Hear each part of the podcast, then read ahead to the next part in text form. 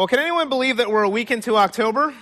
Uh, we are in the final quarter of 2017, which has just flown by, and so has our series in Ephesians. In fact, we're getting into the second half of the book today. Now, truthfully, um, I have to admit, October is one of my favorite months for a couple reasons. Uh, first, it means that Thanksgiving is right around the corner. So, turkey, stuffing, cranberry sauce, pumpkin pie are just a hop, skip, and a jump away. And so, after all that good eating at Thanksgiving and Christmas time, I'm going to have to make a New Year's resolution to eat just a bit healthier, and maybe you will too. Um, if you are a lady here this morning, we have an exciting event that's coming up this Friday to help us learn what it means to live a healthier lifestyle. The women's ministry is going to be kicking off a series on healthier women, and our own Luana Palazzolo, who is a uh, nutritional therapy practitioner, We'll give the ladies some guilt-free treat, uh, ideas for guilt-free treats and desserts. So you don't want to miss this. It's this coming Friday, 7 p.m. over in the uh, Youth and Family Building. If you have any questions, uh, you can email Jen Dowden, and the details about that are in the bulletin. Uh, perhaps maybe we even should consider changing the topic for the men's breakfast, Scott. I don't know where you went, but um, just a thought. Now, the second reason I love October is because this is when the leaves start to change and fall foliage trips are all the rage. Am I the only one who loves the changing of the colors? Probably not, right?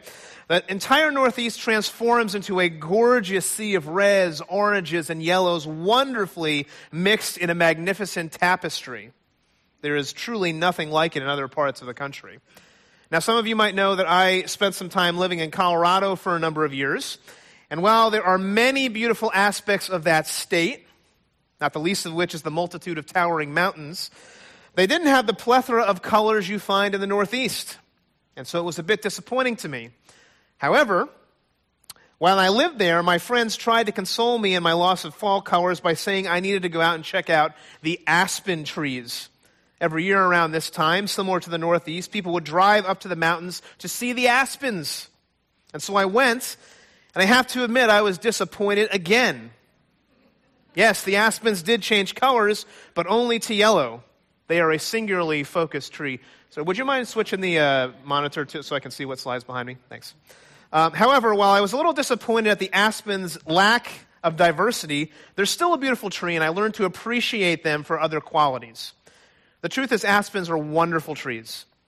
And they're, only out, they're not only outwardly beautiful, but they offer qualities that instruct us to look beyond that beauty. In fact, aspens offer us an illustration on what an effective community should be like. Did you know that there is rarely just one aspen tree ever? By their nature, aspens are not a solitary tree. Their roots spread below the earth's surface and form a, a life of a group together. Aspens literally grow as a community. Their root system is interconnected, where they share nutrients and resources. They support one another. And so, beneath the surface, aspens are survivors. Amazingly, an aspen's roots can remain dormant for years, but at the right time, they jump to life and regenerate as a community. Now, beyond their support for each other, they serve others. Animals gain nourishment in the winter months from aspen's trunks. Pains can be soothed with their medicinal aspirin like value, and people can even gain protection from the sun and find relief from a sunburn by rubbing on the aspen's bark in their skin. I tried that a couple times.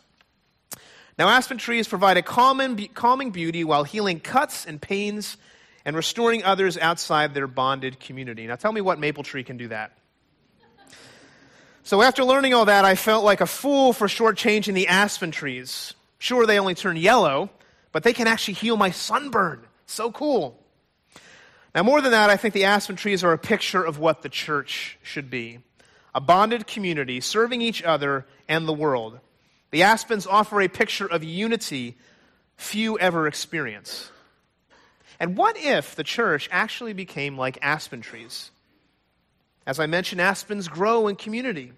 A maple tree, with all its beautiful colors, is a solitary tree. They live alone with their own root system.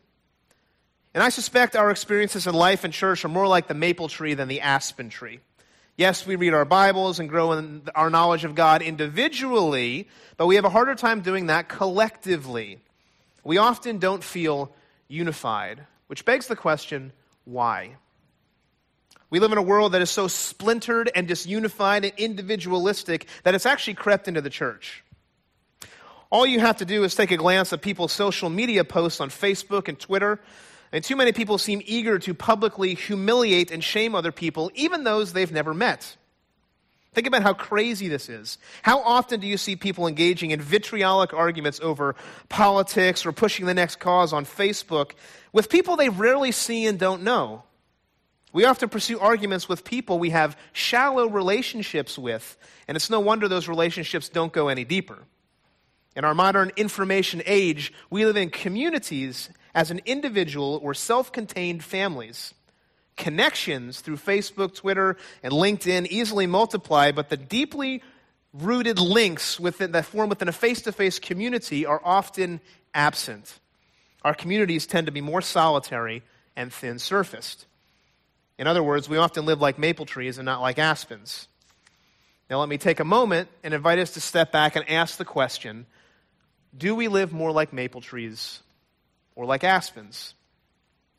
In his wonderful book, The Next Story Life and Faith After the Digital Explosion, author Tim Challies suggests that we live in a world of what he terms networked individualism. And this is what he says As individuals, we form our communities, and as individuals, we leave them. And so we are networked as individuals who are more concerned, concerned with our own interests than those of others. Without the traditional ties of geography or genetics, we have less reason to care for our communities, to nurture them, to be concerned with their long term strength and success. In other words, we all want to act like we're part of a community without actually investing in it. We want the option of leaving if it doesn't benefit us and if we become uncomfortable. And that mindset has contributed to the breakdown of community in our world and in the church. But don't you see the benefit of community, church? Our 21st century individualistic American culture has blinded us to the biblical call for community to be with others and grow with others is for our benefit because God made us for relationship. And when we do the hard work of discovering unity in the church, that is when we grow. And we, should, and we show a disunified world something different, unique, and beautiful. And so our passage in Ephesians 4 1 to 16 is about unity and growth in the body of Christ.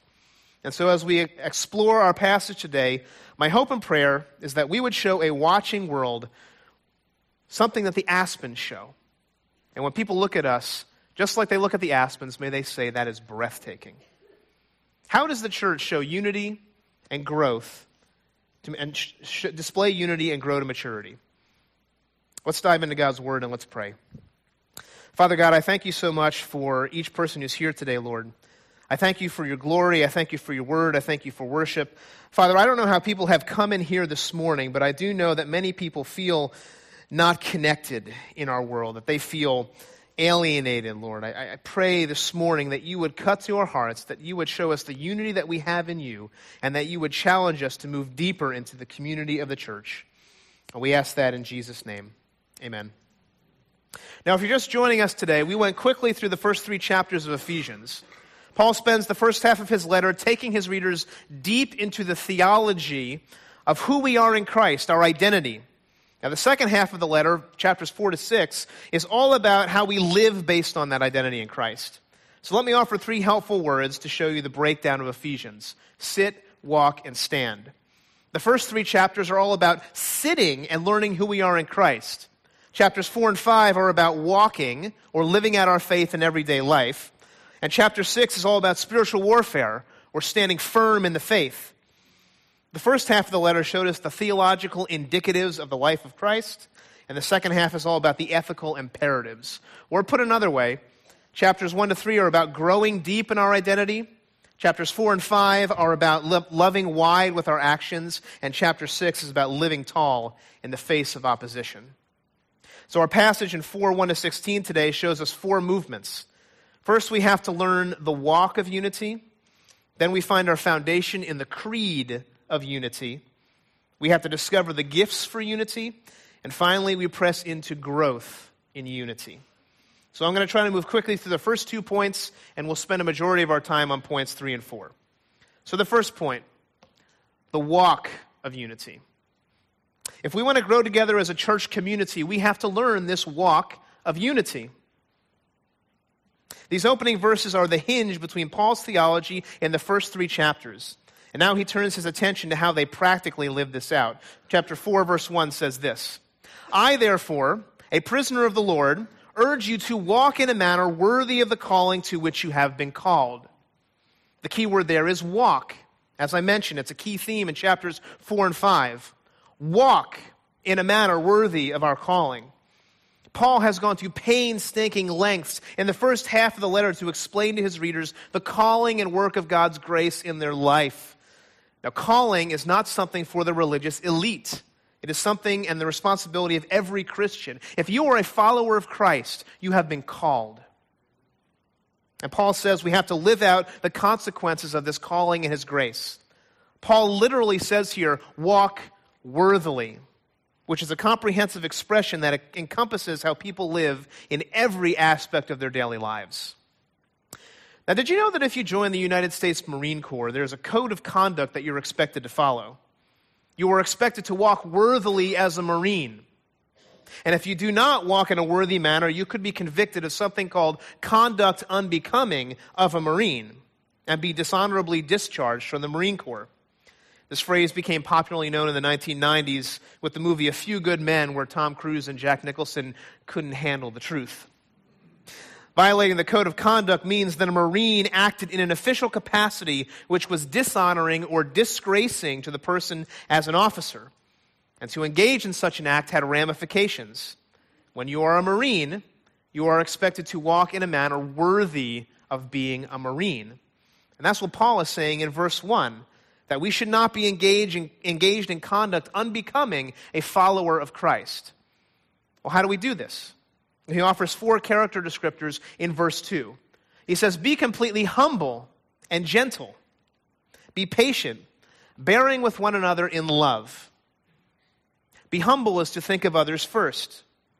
To be gentle means we should keep ourselves restrained and under control. If you're gentle, you also need patience. And the word patience carries with it the idea of long suffering. In other words, you have a long fuse. If we want to walk in a manner worthy of our calling, it will take a long time for us to get angry. And the phrase bearing with one another in love quite literally means putting up with one another in love. I love that phrase, right? there are some people that we instantly connect with, and there are other people that we tolerate for the sake of love. How many of us have ever put up with someone for the sake of love? Yeah, I, I see that hand. Thank you. It's not easy. What Paul is saying is that if you want unity, if you want to grow, you need to have an attitude of love that tolerates the faults and sometimes grating personality quirks of others in the church. So I think I know you know what I'm talking about, so I don't need to illustrate this. There's much more to be said, but Paul moves on to verse 3 and he says this Make every effort to keep the unity of the Spirit through the bond of peace. Now, notice that Paul does not say, make every effort to create unity. He says, make every effort to keep unity. In other words, the unity is already theirs because they have the Spirit living inside of them. Christ has torn down that dividing wall of hostility, made peace through the cross, and given the Holy Spirit as a deposit in our hearts. And so, just as God Himself lives a, in a perfect, peaceful community, so should the church because we have the power of the Trinity living inside of our hearts. what's Paul's point? He is saying that if we are Christians, if we are called, we need to live like it, walk in a manner worthy of that calling. Something will be different. He's saying that our character matters. Why? Because our character is what produces unity. If we want to be unified as a church, we should ask these questions Am I humble and gentle? Am I patient? Do we, are we able to put up with one another in love and keep the unity we have in the Spirit? Because these elements are foundational to unity. Our character matters. And it flows from what we believe. So Paul returns to theology in the second section, appealing to it as the grounds for unity. We find our foundation in the creed of unity. In the creed of unity. Now, verses 4 to 6 were not a formal creed or belief statement in the early church. Paul is likely quoting an early church oral tradition that summarized the what unified their belief. And here's what he writes in verse 4 to 6. He says, There is one body and one spirit just as you were called to one hope when you were called one Lord, one faith, one baptism, one God and Father of all, who is over all and through all and in all. Now, don't miss this, church. Immediately after making an appeal to unity through their actions, Paul moves right into a confession of faith, which is abrupt, there's no transition. He says, Make every effort to keep unity, and then he says, This is what we believe. It's kind of jarring for the reader. But don't miss it. Don't miss it. Because he appeals to the importance of what we believe as a foundation of unity. Notice that he says seven times, he uses the word one. There is one body, there's one spirit, there's one hope, there's one Lord, there's one faith, one baptism, one God and Father of all. Christians are one. The Jewish mind would have undoubtedly remembered the Old Testament Shema from Deuteronomy 6. Hear, O Israel, the Lord our God, the Lord is one. We have one God who unifies us together. In fact, in his high priestly prayer in John 17, Jesus prayed that his followers would be what? One. The church is called to unity, and the foundation is what we believe. It's also a throwback to chapter 2, verse 14 to 18, where Jesus broke down that dividing wall between Jew and Gentile. The Gentiles were without hope and without God in this world, but now they have one hope in Christ's body, there is, Christ, there is one body that he reconciled both God, oh, both to God on the cross and created one new humanity. Now, that's another long list of terms, so I won't extensively go through it, but I do want to draw your attention to a few points. The phrase one spirit is significant for the Gentile readers in, this conver- in their conversion. There was common folk belief in the areas where they lived, um, uh, and, they, and they would have believed and sought the, the help of numerous spirits. And so you may remember that Ephesus was the magical capital of Asia Minor, and there were many spirits and demonic forces at play, which is why Paul pens an extended teaching on spiritual warfare in chapter 6. When the Gentiles became Christians, they had to renounce those spirits and confess their allegiance to the one Spirit of the true God. It's a reminder to us also that when we, when we come to Christ, there's an aspect of our former beliefs and our former culture that we have to leave behind for the sake of following Christ. Now, secondly, one baptism probably refers to uh, the baptism of the Spirit at conversion, but also to water baptism, which was a common practice of the early church following a person's confession. Now, here at NBC, we believe in baptism by immersion, which is an outward sign of an inward faith which is an exciting time for a believer because they have the opportunity to publicly tell their story of what God has done and declare their allegiance to Christ. In fact, if you've never been baptized by immersion, we have an exciting opportunity coming up where you can do that. We have a few people interested, so we as pastors and leadership would love to walk with you through that if that is something you have never done. Please, it's one of my favorite things to do as a pastor. I know Pastor Dave loves to do that too. Talk with us. We'd love to help you in that process. But finally, I want to reiterate that what we believe matters. Paul's statement about one faith was a clarion call throughout the ancient world that it was against deviant teaching of the church. He's saying we don't have multiple faiths, we have one faith. Paul is saying that we as Christians have a set of convictions that unite us and bind us together. We've been adopted into one family with one Father who is sovereign over all. So many people in our modern world focus on serving or practicality and ministry, which are not bad things, they're good things. But they must always flow from a theological vision for the church because doctrine matters. What we believe matters, and it binds us together. The point of these first two sections is this we are not simply united by a common cause, but by a common creed. We are not simply united by a common cause, but by a common creed. And it is so important for the church to be unified in how they act and in what they believe. But how do we help one another grow in unity? Well, Paul turns his attention now to the discovery of the gifts for unity. After inserting this statement of faith, Paul starts a new section focusing on each, the new, each, every believer's role in the body of Christ for unity. Here's how he begins this section in verse 7. He says, But to each one of us, grace has been given as Christ apportioned it. To each one of us, grace has been given. Amen. In both verse 7 and 16, Paul uses the phrase, each one of us. And it bookends this discussion about the role of building the body of Christ to maturity. Previously, Paul used the word grace as a gift of salvation, and part of that grace is receiving a spiritual gift. Look at how Eugene Peterson translated, translates it in the message. Out of generosity of Christ, each of us is given his own gift. These gifts are given by grace from Christ. And notice that spiritual gifts, like our salvation, are not something that we earn through merit. They are something that Christ apportions to us. Now, let me say this every Christian has a spiritual gift. If you confess Christ as Lord and you follow Him, you are gifted. And the task for us is to discover what that gift is because each of us has a role to play in building up the body. And each of us, no matter how big or small, we have a role. Let me illustrate it this way. The three smallest bones in the human body are the middle ear ossicles, the malleus, incus, and stapes, more commonly known as the hammer, the anvil, and the stirrup. The hammer is arranged so that one end is attached to the eardrum, while the other end forms a lever like hinge with the anvil. The opposite end of the anvil is fused with the stirrup. So anvil and stirrup act as one bone. Now, through the middle ear ossicles, they work, it works in obscurity, completely invisible to the outside world, but they are essential in our ability to hear. Without them, only 0.1% of the sound energy that hits the eardrum would be transferred to the inner ear. Literally, we wouldn't be able to hear.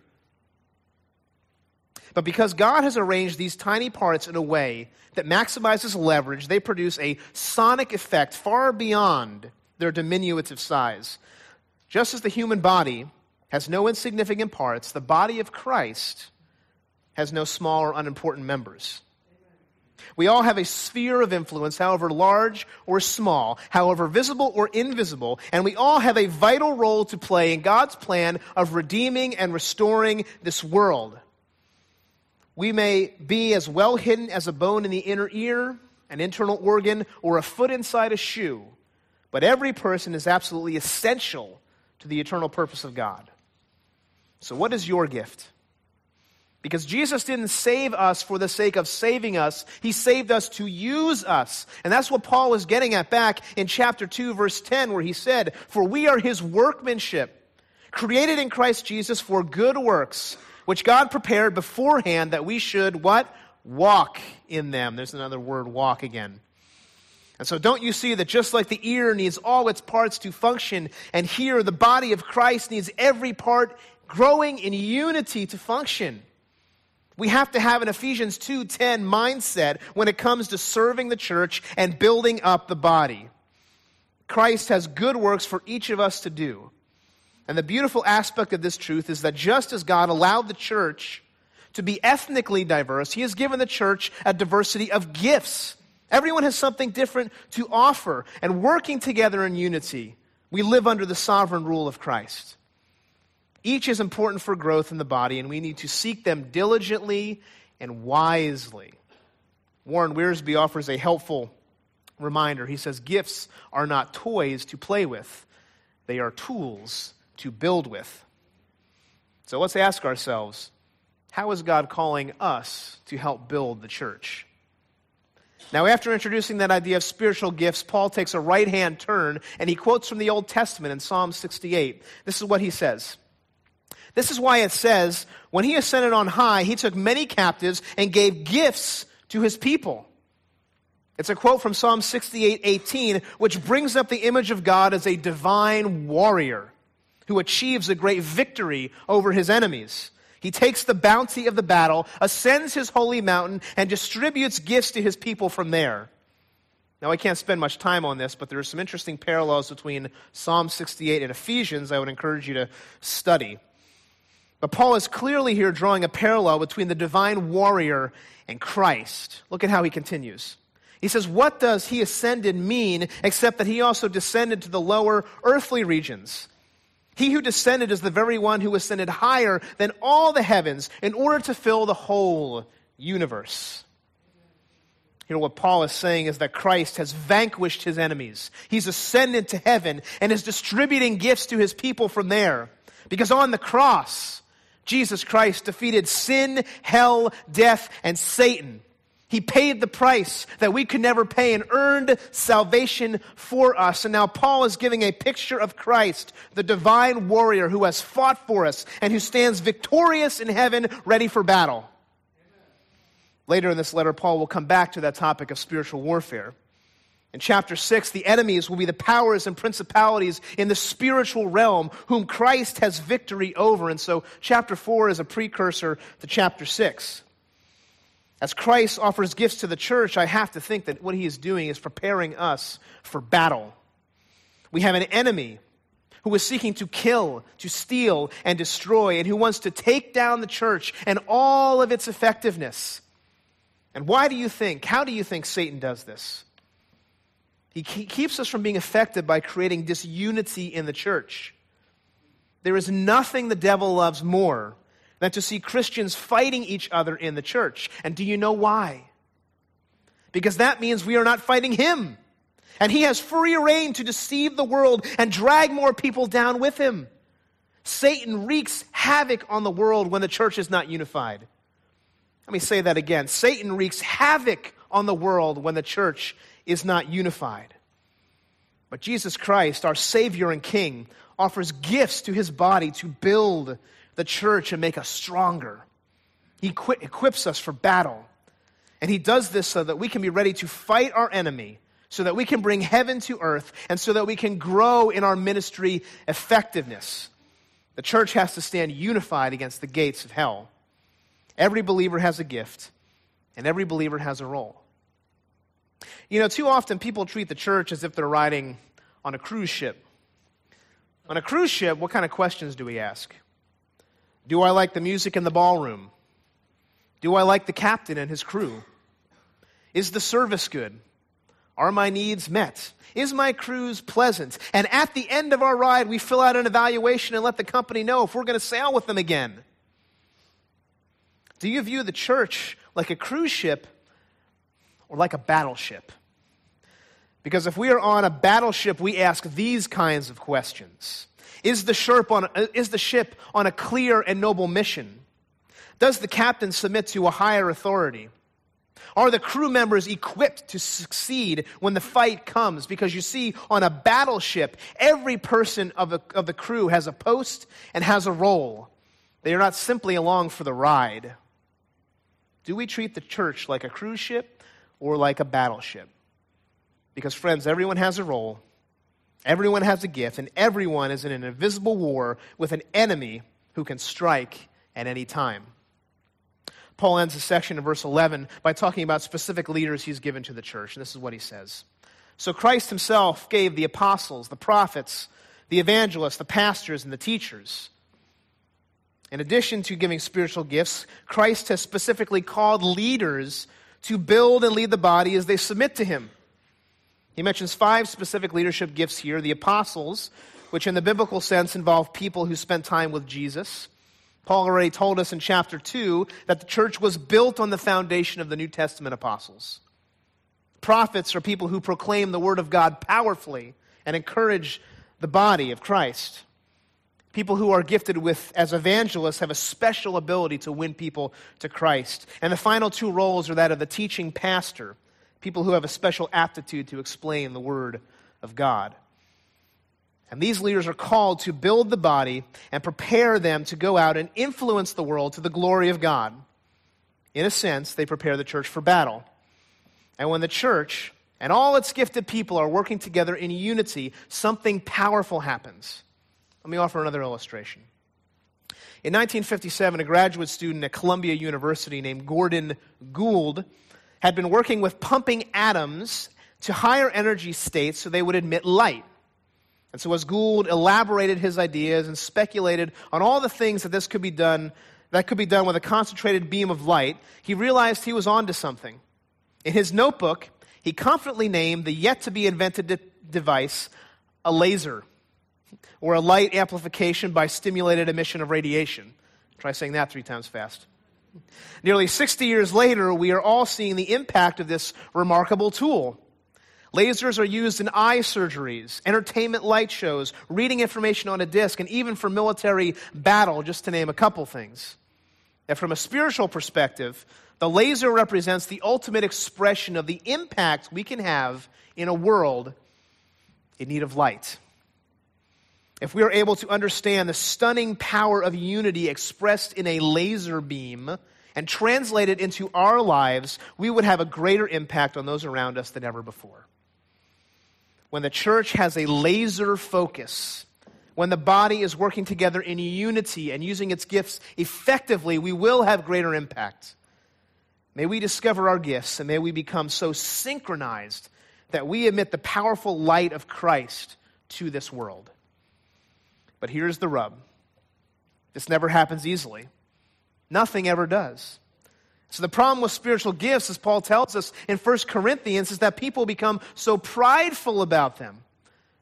To achieve laser focus in using our gifts, we have one final aspect of unity. We have to do the hard work of growth in unity, of growth in unity, because it is this growth that produces maturity. And mature people are the ones who are the most unified. The most mature groups are the ones who are the most effective. You know this to be true. I mean, take sports for an example. If championships were won on the basis of sheer talent, there are many teams over the last century who would have taken home trophies, but they didn't. Some of us in this room may remember the great Super Bowl of 10 years ago, Super Bowl 42.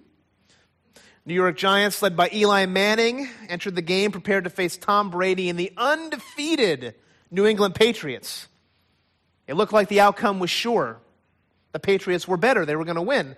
But with some cunning and a miraculous catch at the end of the game, one of the greatest sports upsets ever occurred.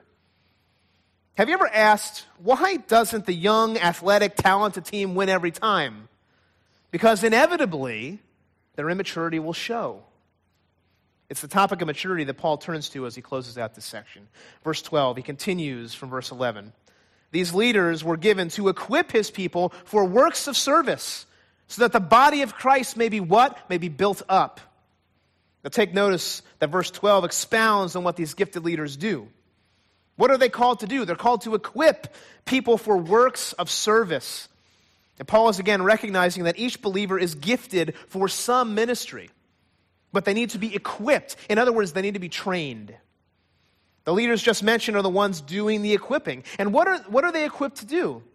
They're equipped to serve or minister to the body so that we may all be built up and strengthened.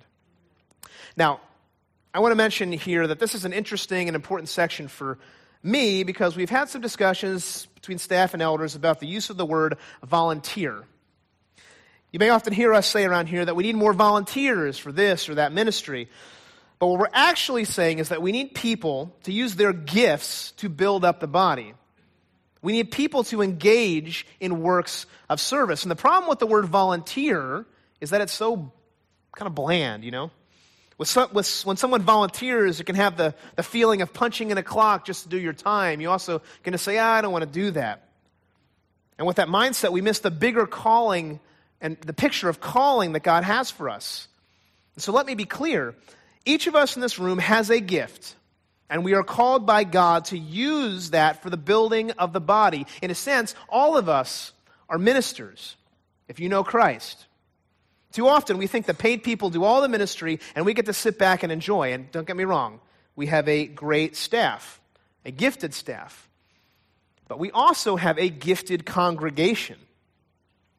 I mean, folks, I know so many of you and how gifted you are. Don't be afraid to use those gifts to build up the body, to engage in works of service because I would suggest that what Paul is saying here is that if we are not engaging in works of service, we are not fulfilling part of our calling as believers. Because we need each other. And if we don't engage, the church suffers. What does Paul say in verse 13? He says, Until we all reach unity in the faith and in the knowledge of the Son of God and become mature, attaining to the whole measure of the fullness of Christ. The purpose of engaging in works of service is to create unity in the faith. It's to help others grow. It's to help us all become more like Jesus. And when we achieve the fullness of Christ, that's maturity. And friends, I've met lots of people in their older years, but they're still infants in the faith. What, what we need is the body to help us grow because the most mature churches are the most unified. Look at what Paul goes on to say. Verse 14, he says, Then we will no longer be infants, tossed back and forth by the waves, and blown here and there by every wind of teaching, and by the cunning and craftiness of people in their deceitful scheming. Some of you may know that my daughter is approaching her first birthday. And it's amazing how much she's grown in the last year. In fact, I've talked about how she's, she's starting to feed herself, crawl, stand. She's not far from walking and talking. But here is the thing I realize every day. And if you have a baby, you know. There's still a baby. she needs to grow and mature. If she's acting like a one year old when she's 18, that's a problem. And some of you in here say, I can sympathize with that. This is the same thing that Paul is saying for our spiritual life. We can't stay infants. Tim Keller offers three marks of what it looks like to be a spiritual baby. This is what he says Babies are, number one, not discerning. Paul says that infants are tossed back and forth by the waves, meaning they don't know how to discern right from wrong. See, my daughter may have the ability to crawl, but she has no concept of what is dangerous. She doesn't know where the edge of the bed is or that she could easily fall off and break her neck. She doesn't know that some things she puts in her mouth may be poisonous. I mean, have you ever watched a baby crawl around? I mean, I've had a lot of experience in this over the last year. They crawl around and they, they, they find something and it immediately goes in their mouth. You see, she's not discerning. We as parents need to keep her out of danger. And spiritual babies aren't discerning either. If we want to grow to maturity, we need to learn our Bible, we need to know theology, and that's why we need gifted teachers in the church to help us grow. Babies are also selfish. Babies are utterly the epitome of self centered. When they cry, it's all about them. I love my daughter, but when she cries, it is never because daddy had a bad day. No, she cries because she is hungry and she needs me to attend to her. Babies are always thinking about themselves. And so, if we want to grow to spiritual maturity, we need to place the needs of others above ourselves. If we want to know if we're growing to spiritual maturity, each year we should ask this question Am I more concerned with the needs of others above my own more than I was last year? Rowland Croucher puts it this way Maturity begins to grow when we can sense our concern for others outweighing our concern for ourselves. Finally, Spiritual babies are not steady. If we come to a church service and are convicted about something, but go home and don't change, that's a mark of being a spiritual baby. God calls all of us to grow. Our spiritual lives will always be up and down to an extent, but we have to learn that spiritual life is what Eugene Peterson calls a long obedience in the same direction. Yes, the spiritual life will have ups and downs. But the mature Christian remains steady because they remember their hope is in the object of their faith, Christ. Friends, we need the church, the body of Christ, to help us grow up. Now, how does the church help us? Well, Paul offers a contrast in verse 15. He says, Instead, speaking the truth in love, we will grow to become, in every respect, the mature body of Him who is the head, that is Christ. You see, speaking and living the truth of the gospel is how we combat the deceitful teachings that carry away the immature. The body of Christ, when functioning properly, always has the courage to speak the truth in love.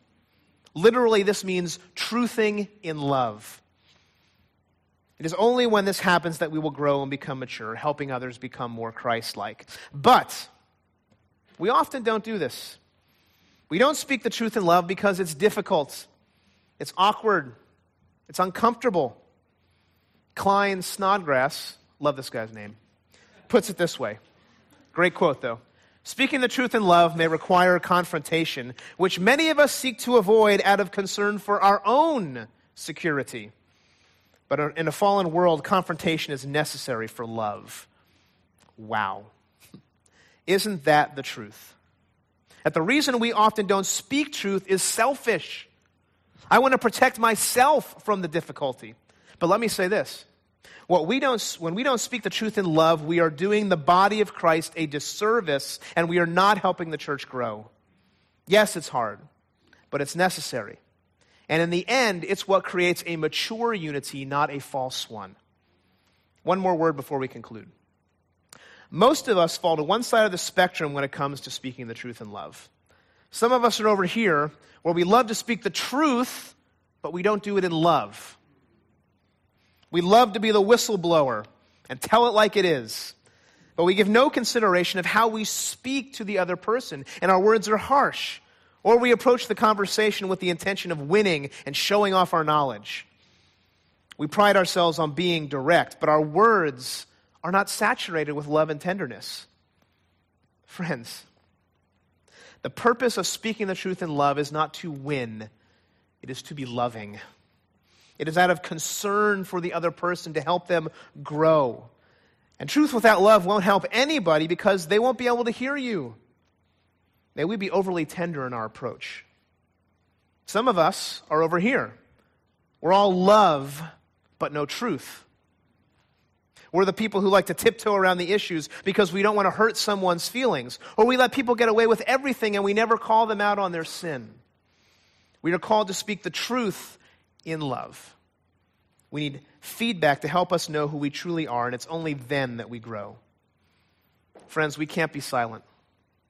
Others need to hear from us. And if we don't speak, the church can't grow. We need to help the, build the church. And that's how Paul finishes here. Look at what he says, verse 16. From him, the whole body, joined and held together by every supporting ligament, grows and builds itself up in love as each part does its work.